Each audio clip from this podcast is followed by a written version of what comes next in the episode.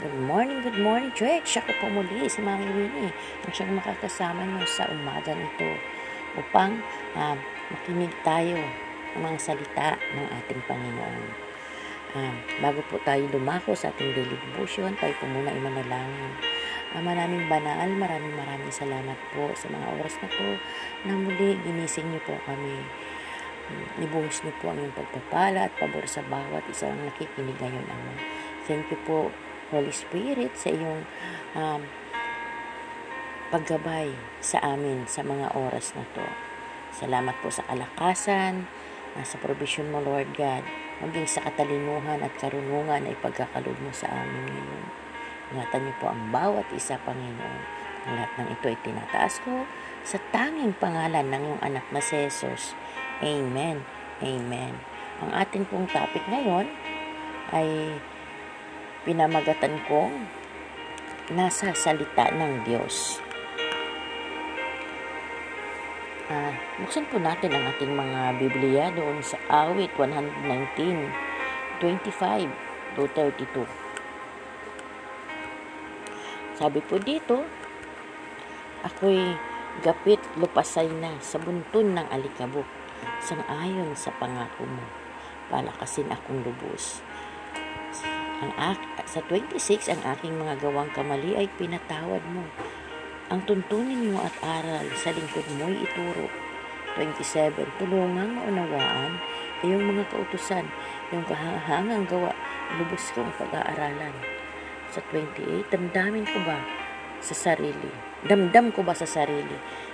Nagahari, pawang lungkot, sang ayon sa pangako mo, malakasin akong lubos verse 29, Sa landas mo, di matuwid, huwag mo akong hahayaang, pagkat ikaw ang mabuti, ituro ang iyong aral.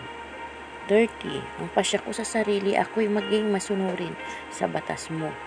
Ang pansin ko ay doon ko ibabaling. Itong mga, sa 31, itong mga tuntunin mo, o Yahweh, ay sinunod ko.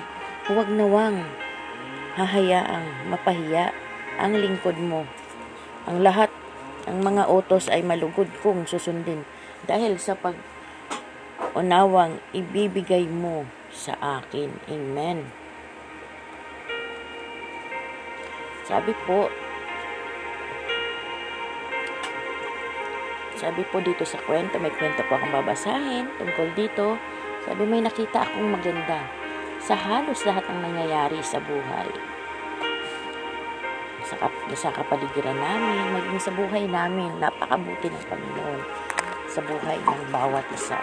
Sabi pero, alam ko din naman na ang buhay ay maaring maging malungkot o madilim tulad ng mga sumusunod. May nakakausap akong mga kabataang natatakot umuwi dahil laging mainit ang ulo ng kanilang mga magulang. Naalala ko po nung ako po ay nasa kabataan pa at nag-aaral kami ng elementary and high school. Naalala ko po yung doon po kami nakatira sa aming mga lolo at lola. Kapag kami po ay umuwi ng late, kami po umuwi ng late ay nagagalit yung aming lolo at lola. Nakahanda agad ang aming mga pamalo. At takot na takot kami na umuwi kapag kami ay nalilate. Sabi pa dito, mayroon akong mga kakilala na hindi makaahon sa matinding kalungkutan. Kapag ang isang tao ay nilukuban ng depresyon, kawalan ng pag-asa, yung nasaktan, ay yung kalungkutan ay laging nariyan sa kanila na hindi akala mo ba yung katapusan na lamang ng buhay nila. Marami rin akong nakikita ng mga ganyang tao. Bakit nagahari sa kanila ang lungkot? Dahil hindi sila nakukontento or wala silang Diyos sa buhay nila. Wala silang kapayapaan sa pag-iisip nila. Wala silang kapayapaan sa buhay nila. Maraming bumabagabag sa kanila. At isa pa, marami akong kakilalang magulang na tulad namin nagdadalamhati, nagdadalamhati sa pagkamatay ng anak. isa na rin siguro ako dito nung araw na nawala yung aking anak. Yes, nagdadalamhati ka. Pero iba kapag may Kristo ka sa buhay mo. Dahil nung time na nangyari sa amin yon, uh, hindi ako nag-stay sa ganoong sitwasyon. Ang bilis ang, parang ang bilis lang. Sabi nga ng iba na naririnig ko, ah, parang baliwala lang sa amin yung nangyari sa anak ko. Parang gustong gusto namin mawala. Pero ang totoo, inaaliw kami ng Diyos mula sa kalungkutan. Kapag ikaw ay malungkot at nananalig ka kay Kristo at nananalig ka, nagtitiwala ka sa mga salita ng Diyos, ikaw ay aaliwin ng Panginoon. Amen? Diba? Mabilis mo matanggap na hindi ka nag-aalala dahil hindi nawa, hindi naman nawaw ano yung bata sa iyo dahil na, alam mo kung nasaan siya kundi nasa piling siya ng Panginoon Jesus. Hindi po ba? Nakita ko rin ang nagagawa ng kahirapan sa mga tao. Ang kahirapan, doon po nagmumula ang kasamaan ng tao. Kapag wala kang gusto isa sa buhay mo, ay na gumagawa ka ng kapamaraanan na hindi kalugod-lugod sa paningin ng Diyos. Na kumakapit ka sa patalim. Yan ang karamihang sinasabi ng mga taong walang Diyos sa buhay. Nagagawa sila ng paraan upang mabuhay.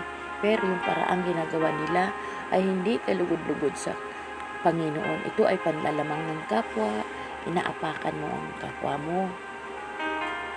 At ano pa, nagkakasala ka, nahuhulog ka sa pagkakasala. Ano-ano po ba ang uri ng pagkakasala din? Yung mga ginagawa nila para lang mabuhay. Manloko, mang-hold up, ano pa, 'di ba, magbenta ng ah, bawal na gamot. Yun ang ginagawa dahil easy money yun eh. Kaya ayaw nilang paghirapan nila. Ayaw nilang magbanat ng buto. Gusto nila yung easy money lang. At madaling makuha ang nais nila.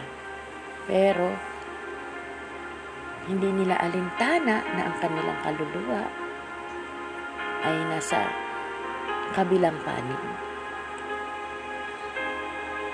Pero sa kabila ng lahat ng ito, hindi ako, yung mga binanggit ko mga ang iba ay naranasan ko. Naranasan ko rin naman na maging uh, dumanas kami ng kahirapan. Naranasan ata namin lahat. Halos lahat ito ay naranasan ko rin. Lalo, lalo na nung bata pa kami.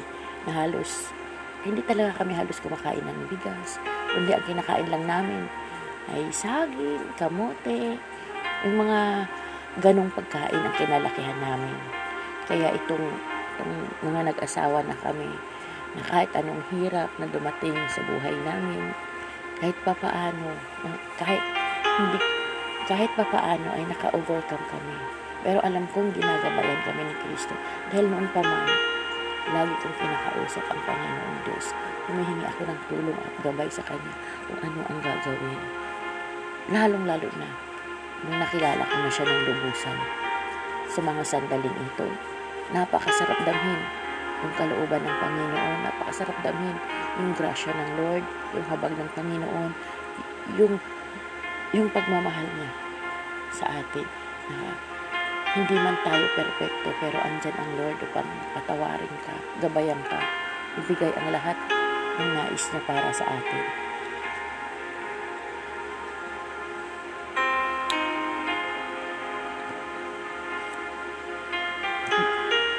Gagabayan tayo ng banal na espiritu at matatagpuan natin sa salita ng Diyos ang karunungan at kakayahan para harapin ang buhay.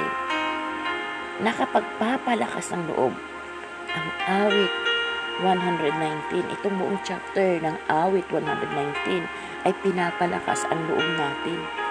Pinapahayag dito na patatagin tuturuan at gagabayan tayo ng kanyang salita.